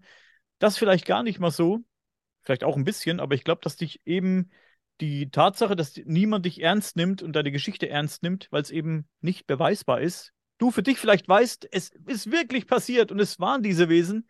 Ich glaube, das macht dich mehr mürbe als der Gedanke an die Geschichte selbst. Ich mache mich jetzt richtig unbeliebt, ne? aber ich sag mal was, das mir gerade eingefallen ist dazu. Ich finde das einen unfassbar egoistischen Gedanken, den man aufdrücken möchte, der Familie, Freunde, der Öffentlichkeit. Das ist ein unglaublich egoistisches Ding, dass man sagt, so, ich spreche hier die Wahrheit und ich will, dass ihr mir glaubt. So what, wenn die Leute dir nicht glauben? Das ist doch kein Teil, so eine Sichtung, die dich den Rest deines Lebens begleitet, wie andere, die sagen, die haben regelmäßig Kontakt mit dir, sondern das ist mal passiert. Die Leute glauben dir nicht. Okay, aber dieses, diese Wahrheit durchdrücken wollen mit allen Mitteln, darum geht es mir. Das erscheint mir manchmal so radikal und manchmal auch so falsch von den Wegen her, wie wir das beim Kollegen Guaschtan beispielsweise haben, wo ich denke, wenn da was, äh, wenn da was dran ist, ist das gut. Aber auch selbst wenn, ich sag mal, auch selbst wenn da was dran ist und die Leute glauben einem nicht, du kannst doch nicht nur wegen diesem einen Teil deines Lebens, so wichtig das auch sein mag für den Rest der Menschheit, ja, das lass doch mal dahingestellt, weil du bist ja auch nicht der Einzige und es gibt ja Behauptungen von anderen Menschen, ja, und mit denen kannst du dich auch austauschen. Aber warum willst du mir denn unbedingt ähm, das aufzwingen, dass ich dir glauben soll, dass du das wirklich erlebt hast? Welchen nennenswerten Vorteil hast du denn dadurch? Es Außer, dass du sagen kannst, endlich glaubt mir jemand. Okay, super, toll. Ja, das tun die Menschen immer aus den verschiedensten Gründen. Viele wollen sich profilieren, viele wollen einfach nur, dass ihnen geglaubt wird und ihre Bestätigung haben. Ja, aber das meine ich. Viele Leute, viele Leute möchten, dass ihnen einfach geglaubt wird. Was ist denn das? Also jede andere Aussage, die ich beispielsweise im Podcast treffe, wenn ich sage, hier glaubt mir das, das ist so und so, und die Leute glauben das nicht, dann müsste ich ja dann eigentlich sagen, boah, ich muss jetzt auf jeden Fall noch eine Podcast-Episode machen, genau zu diesem Satz oder zu diesem Thema, was ich da gesagt habe. Und ich will euch unbedingt aufdrücken, dass das unbedingt die Wahrheit war, die ich da schon mal erzählt habe von vor ein paar Tagen.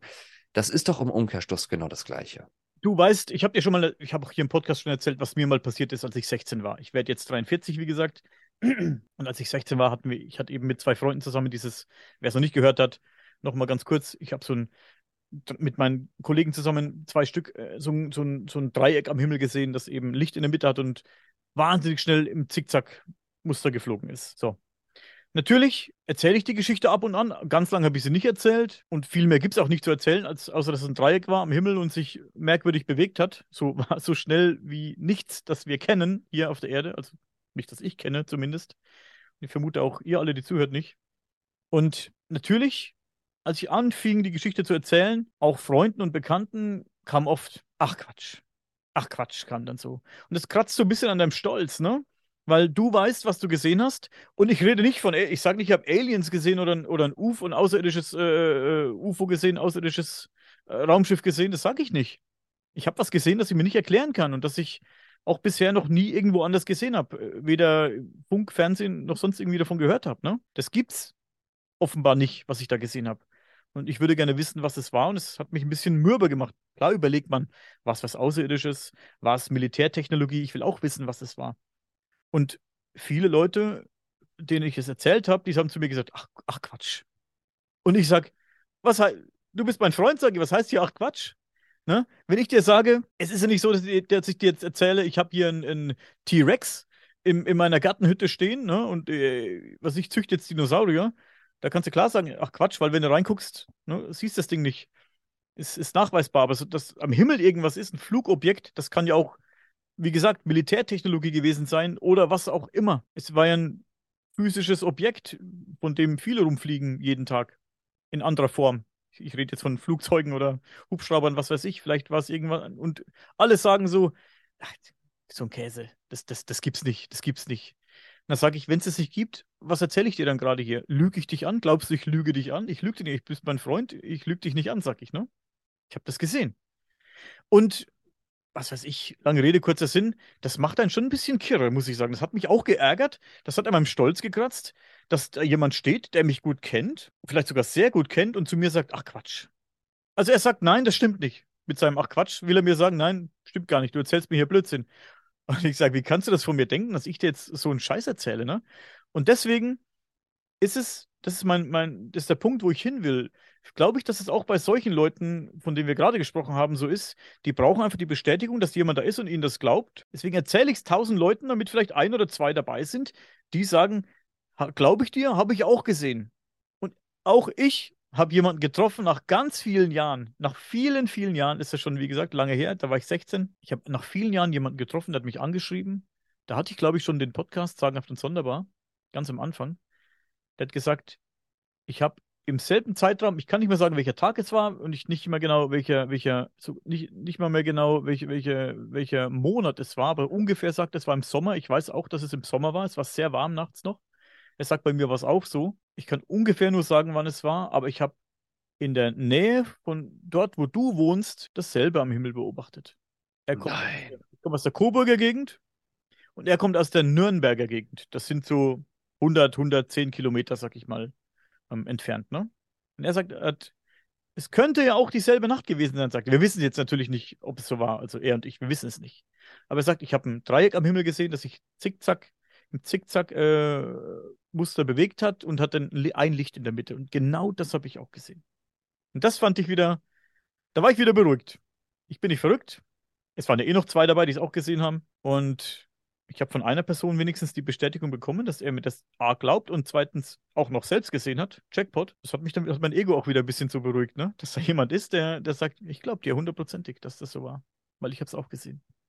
Ich bin da auch voll bei dir. Also ich glaube, wenn ich sowas erleben würde, ich weiß ja auch, wie ich bin von der Persönlichkeit her, ich wäre dann wahrscheinlich genauso, ne, dass ich sage so, hier Arschloch, glaub mir das, das ist ja. wirklich so passiert, weißt du. Ich glaube, ich wäre einer der radikalsten natürlich. Aber wie das auch so ist mit dem äh, psychischen Gedanken oder psychischen Leiden, die wir ja beide haben, verschiedene. Ich habe auch immer gesagt, psychische Sachen, das ist Kindergarten, bis es mich selber dann erwischt hat, wo ich dann realisiert habe, okay, da ist dann doch was dran. Und ich glaube, ich muss einfach mal so ein richtig geiles UFO mal gesehen haben. Weißt du, was richtig geiles, lecker Schmecker da am Himmel da oben, ne? Damit ich dann aussagen kann, okay, Freunde der Sonne, wir müssen uns jetzt mal ordentlich mal darüber austauschen, weil ich glaube, ich habe hier eine Wahrheit zu, zu teilen und ich will, dass ihr mir glaubt. Ich glaube, dass ich auch so ein Typ wäre, natürlich. Und deswegen kann ich das auch verstehen. Und deswegen finde ich aber insbesondere wichtig, dass man, glaube ich, immer erwähnen muss, dass es egal, um was für eine Überzeugung es geht, dass man immer im Kopf behalten muss, lass das nicht überhand nehmen. Also mach dich dadurch ja nicht verrückt und investiere jetzt nicht deinen kompletten Lebensinhalt, deine komplette Lebensenergie da rein, um an diesem Thema halt zu arbeiten. Insbesondere mit dem Wissen, dass es gesellschaftlich sowieso schwierig ist. Weißt du, dann glaube ich, dass es da vielleicht dann manchmal vielleicht wichtiger wäre, eine gesunde Balance zu finden, mit der man halt selber zurechtkommt und das auch verarbeitet, als diesen radikalen Weg zu gehen. Sehe ich ähnlich wie du, ja. Bei mir ist es auch so, dass ich mich nicht an der Geschichte festbeiße. Es war natürlich für mich so ein, so ein Trigger, so ein Auslöser auch, der mich jetzt dorthin gebracht hat, wo ich jetzt bin, mit meinem Projekt Sagenhaft und Sonderbar, bei dem wir alle diese grenzwissenschaftlichen Themen eben beleuchten und, und besprechen. Ich glaube, ohne dieses Erlebnis wäre ich nicht dahin gekommen, wäre vielleicht gar nicht aufs UFO-Thema gestoßen. Kann natürlich sein, dass es mich angestoßen hat und äh, letztendlich, wie gesagt, dahin gebracht hat jetzt. Ähm, ja, aber nicht, man darf das nicht zu seinem Lebensinhalt machen. Da gebe ich dir völlig recht.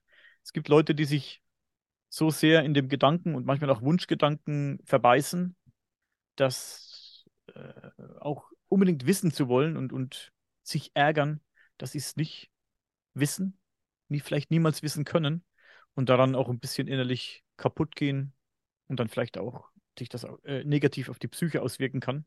auf, auf, auf die Jahre gesehen, wenn du jetzt wirklich äh, jahrelang an irgendwas forscht, aber nie zu einem Ziel kommst, dann kann dich das schon fertig machen, wenn du, wenn du dich wirklich, wenn, wenn du das zu deinem Lebensinhalt machst. Ich sag immer, ich sag das oft und ich sehe das wirklich so. Wenn ich, wenn morgen dieser Crush wieder hervorkommt und sagt, hier sind die Beweise, bin ich einer der glücklichsten Menschen der Welt.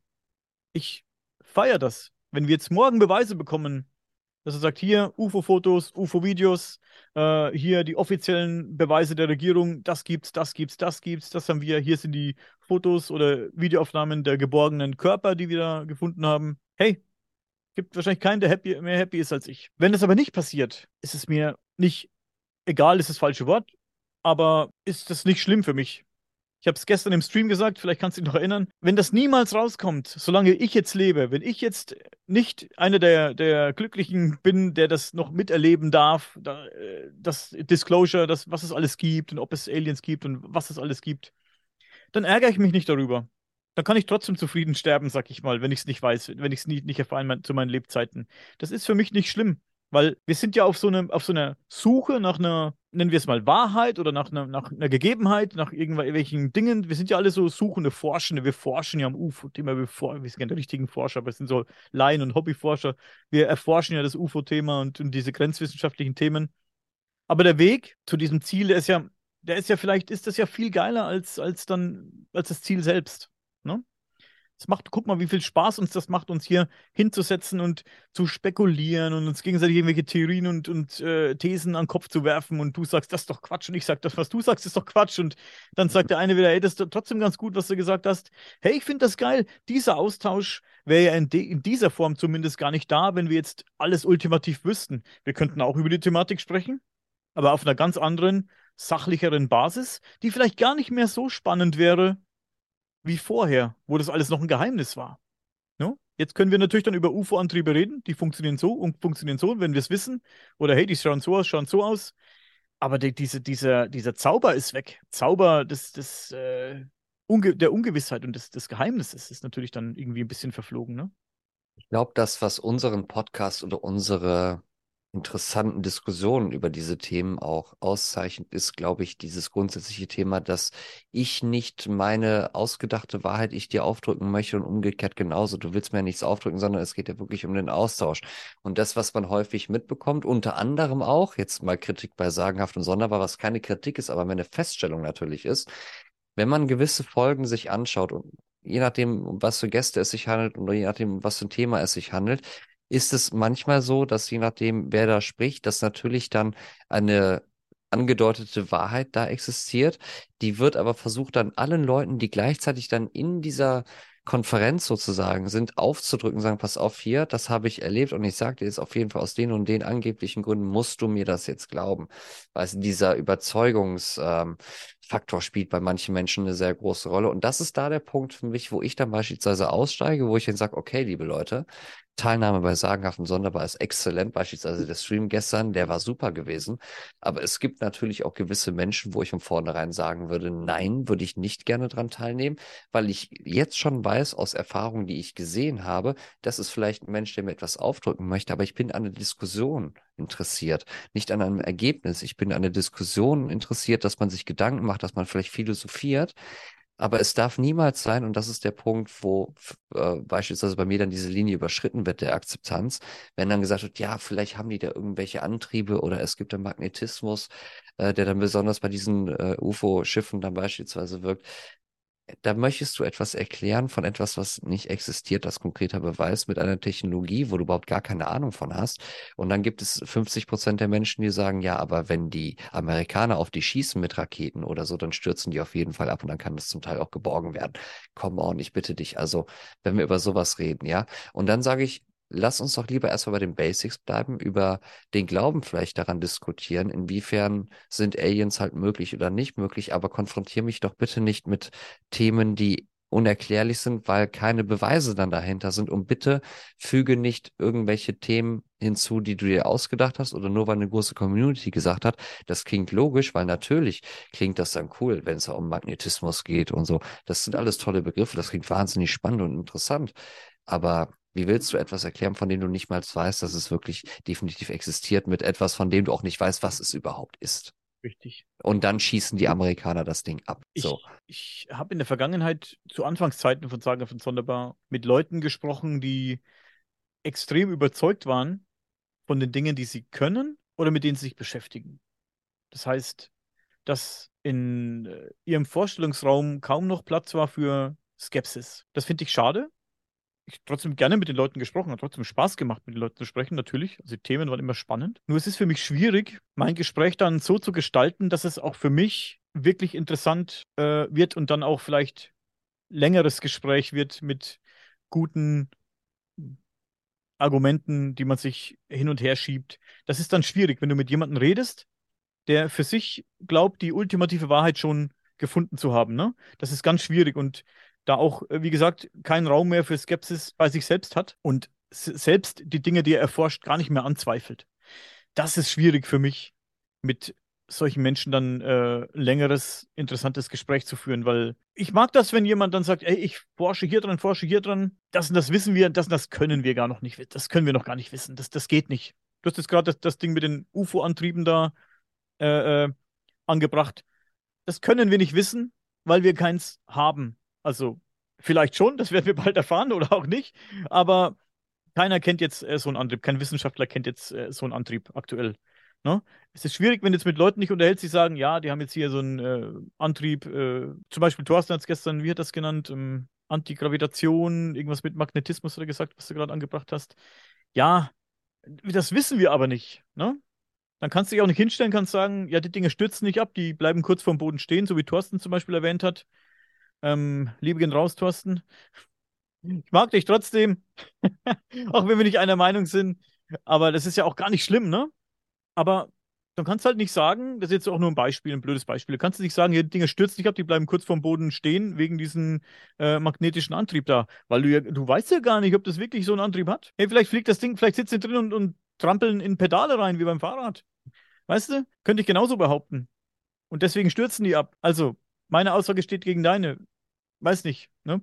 Kann ich kann ja aber sagen, ein perfektes Beispiel ist ja der Kollege äh, Dieter Rüskens. Ja, man kann das ja sagen, wir haben uns gestern nach dem Stream, Dieter war ja auch Teil des Streams, auch nochmal ausgetauscht in einer Runde, die nicht aufgezeichnet worden ist. Und ähm, da wurde beispielsweise auch gefragt in dieser sehr offenen Runde, ne, womit kann ich denn persönlich am wenigsten mit anfangen? Und ähm, Dieter ist zum Beispiel ein super cooler Typ, der da mega gelassen darauf reagiert. Also ihr könnt euch den Stream anschauen. Also wenn er was zu sagen hat, dann ist es fundamental und noch mit voller Überzeugung.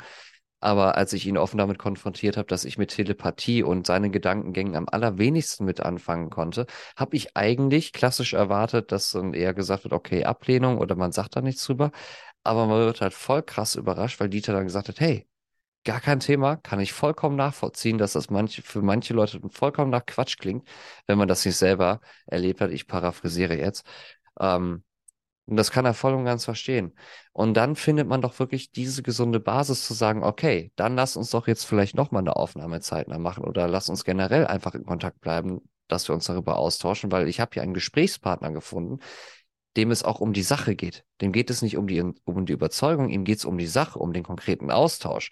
Und das ist das, was häufig auch fehlt, ne, dass ähm, der konkrete Sachverhalt verloren geht, weil man eher damit beschäftigt ist, sich gegenseitig Argumente an den Kopf zu werfen. Ja, entweder zu sagen, hier, das ist Quatsch oder hier, guck dir mal das an oder nee, nee, nee, nee, nee, das kann gar nicht sein, weil das Problem ist ganz anders verortbar. Ja, und man verliert komplett den Bezug zu der Sache. Und das dann sehr schnell, wenn man da nicht aufpasst. Und dann können auch viele ja Freundschaften oder Bekanntschaften auch vielleicht im Rahmen eines Podcasts vielleicht unweigerlich kaputt gehen. Vielleicht möchte man das auch gar nicht. Ne? Ähm, weil es einfach darum geht, dass manche Leute sich dann halt, das ist dann der Abschluss zu dem Thema, dass manche Leute sich halt leider dann nicht zügeln können. Man muss das akzeptieren können, dass an einem Kritik ausgeübt wird. Und wenn man sich ganz viele Jahre dafür einsetzt und dafür viele Jahre für kämpft, ist das nicht automatisch die Freiheitsmedaille dafür, dass man dann irgendwann unangreifbar wird. Ne? Oder dass man dann nicht mehr angegriffen werden darf, weil man sich schon so lange damit beschäftigt. Ich glaube, dass sobald man sich öffentlich irgendwo dahinstellt und eine Meinung vertritt oder ganz offen einfach sagt, das kann ja auch ein Bekanntenkreis sein, hier, das ist meine Meinung, das habe ich erlebt, das ist der Punkt, dass es egal ist, ob ich das jetzt erlebt habe oder seit 20 Jahren diese Theorie vertrete. Dass nur weil ich das seit 20 Jahren vertrete, heißt das nicht, dass es dann dadurch an Wahrheit gewonnen hat und dass ich jetzt mehr Rechte einfordern kann, dass mir die Leute glauben können. Und ich glaube, dass das manchmal, dass es manchmal aus dem Fokus dann halt auch gerät. Ja, da gebe ich dir recht. Die Runde gestern war auf jeden Fall sehr gut. Äh, lauter interessante Köpfe. Jeder hatte irgendwie eine andere Sicht auf die Dinge. Und ähm, ich glaube, jeder war auch für Kritik seiner, also die gegen seine Ansicht und gegen seine Meinung ging offen. Hat die auch äh, gut angenommen. Und so sollte Austausch stattfinden. So genauso wie es gestern war, finde ich, finde es ganz interessant. Also war ja, da, da war ja wirklich alles dabei in der Runde. Ne? Dieter Röskens, der sehr überzeugt ist, ähm, Thorsten Desker auch, äh, seine speziellen Ansichten zu der Thematik, Mirko, du, ich, aber und Martin Schädler ebenfalls. Ähm, ja, aber jeder hat eben die Meinung des anderen akzeptiert, seine Meinung dazu gesagt man muss nicht einverstanden sein, aber. Auch nicht nur akzeptiert, also über alle Maßen respektiert auch. Das hat man ganz, ganz deutlich gespürt, dass egal was gesagt worden ist, dass es wirklich respektiert worden ist und vor allem, und das ist das Erstaunliche an der Runde gewesen, warum ich dann noch sage, auf jeden Fall muss man mit diesen Menschen weiter in Kontakt bleiben, mit denen genau über diese Themen auch sprechen, auch wenn alle Ansichten der sechs Einzelnen grundlegend verschieden waren. Das Interessante war, ist, dass über die Argumente, die dann jemand gebracht hat, um seinen Standpunkt beispielsweise zu vertreten, dass jeder darüber nachgedacht hat und darauf Bezug nehmend geantwortet hat und nicht dieses übliche, okay, jetzt haben wir das Thema durch, du hast jetzt deinen Kram dazu gesagt, move on, nächstes Thema, sondern wir sind ja in das Detail gegangen. Ne, wir haben ja auch einzeln dann gefragt, so, was ist deine Meinung dazu, was ist deine Meinung dazu, um wirklich ein klares Bild dann von, davon zu äh, erhalten, weil wir uns immer und das ist ja auch immer die Prämisse des Ganzen. Wir bewegen uns ja auch immer, beispielsweise wie auch in diesem Stream, in einem Bereich von etwas, was wir nicht erklären können oder auch wo wir nicht wissen, worüber wir sprechen. Wir reden über etwas, worüber wir nicht wissen, was es ist. Ja, oder ob es überhaupt da ist. Und die Frage ist überhaupt, was ist es in dem Fall? Ja, und dann kann man ganz, ganz viel früher schon ansetzen und darüber sich austauschen. Aber beispielsweise diese Runde hat gezeigt, zuhören, nachdenken, in sich rekapitulieren, ob das Sinn macht, was der andere sagt. Und wenn es keinen Sinn macht, dann versuch doch deinen Standpunkt zu erklären oder zu erläutern, ohne dass du gleichzeitig wie ein Zeuge Jehovas vor mir stehst und sagst so, das ist die Wahrheit. You gotta believe in it or you will die. You will die. Amen, sag ich dir nur. Amen. Amen. Es war sehr interessant heute. Ich glaube, wir machen mal Schluss für heute. Es sind jetzt auch wieder knapp zwei Stunden, die wir gequatscht haben. So schnell gehen zwei Stunden um Wahnsinn, oder? Ja, wir haben ja wesentlich früher auch angefangen. Also ich habe jetzt gerade auf dieser Uhr hier gerade eine Stunde 31. Ja, das ist der Walkcut für alle Leute, die jetzt interessiert sind. Wenn das Video am Ende nur eine Stunde 25 lang ist, wir haben alle unnötigen Redepausen rausgekürzt, wie wir das so häufig machen, damit wir ein bisschen professioneller klingen, ne? ein bisschen besser klingen, ne? Als der, als der Rest, als die Konkurrenz. Was mir aufgefallen ist, als wir vor zweieinhalb, drei Jahren ja diesen Podcast angefangen haben, da haben wir ja auch Instagram ja auch voll geballert, ne? Hier, jetzt so zu einem, jetzt so zu einem. Und man ist ja mit ganz vielen kleinen Podcasts ja auch in Kontakt getreten, die zu der Zeit ja auch gesendet haben. Was erstaunlich ist, das ist genau wie Bands, mit denen man früher gespielt hat. Die meisten davon sind nicht mehr da, ne? Ja, Richtig. Das äh, wollte ich vorhin auch noch sagen, eingangs, als wir darüber gesprochen haben, mit den 100 Abonnenten etc. pp, mit den Anfängen. Das ist mir auch aufgefallen. Auch mit dem Saga von Sonderbar-Projekt und auch mit Jetzt wird's random, ähm, dass wir, als ich mit Saga von Sonderbar angefangen habe, auch Leute kannte, die was Ähnliches gemacht hatten.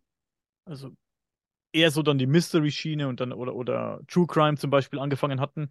Mit denen war ich regelmäßig in Kontakt und irgendwann waren die einfach von der Bildfläche verschwunden. Die haben dann vielleicht gemerkt, hey, das wird nichts oder ich bin jetzt schon irgendwie ein halbes Jahr irgendwie im, im Game und habe noch keine 50 Follower und dies und das und die haben dann aufgegeben. Also viele haben recht flott aufgegeben. Ich meine, klar kann man deprimiert sein, wenn man nach irgendwie einem halben Jahr, einem Jahr nur 100 Abonnenten hat. Mir ging es genauso.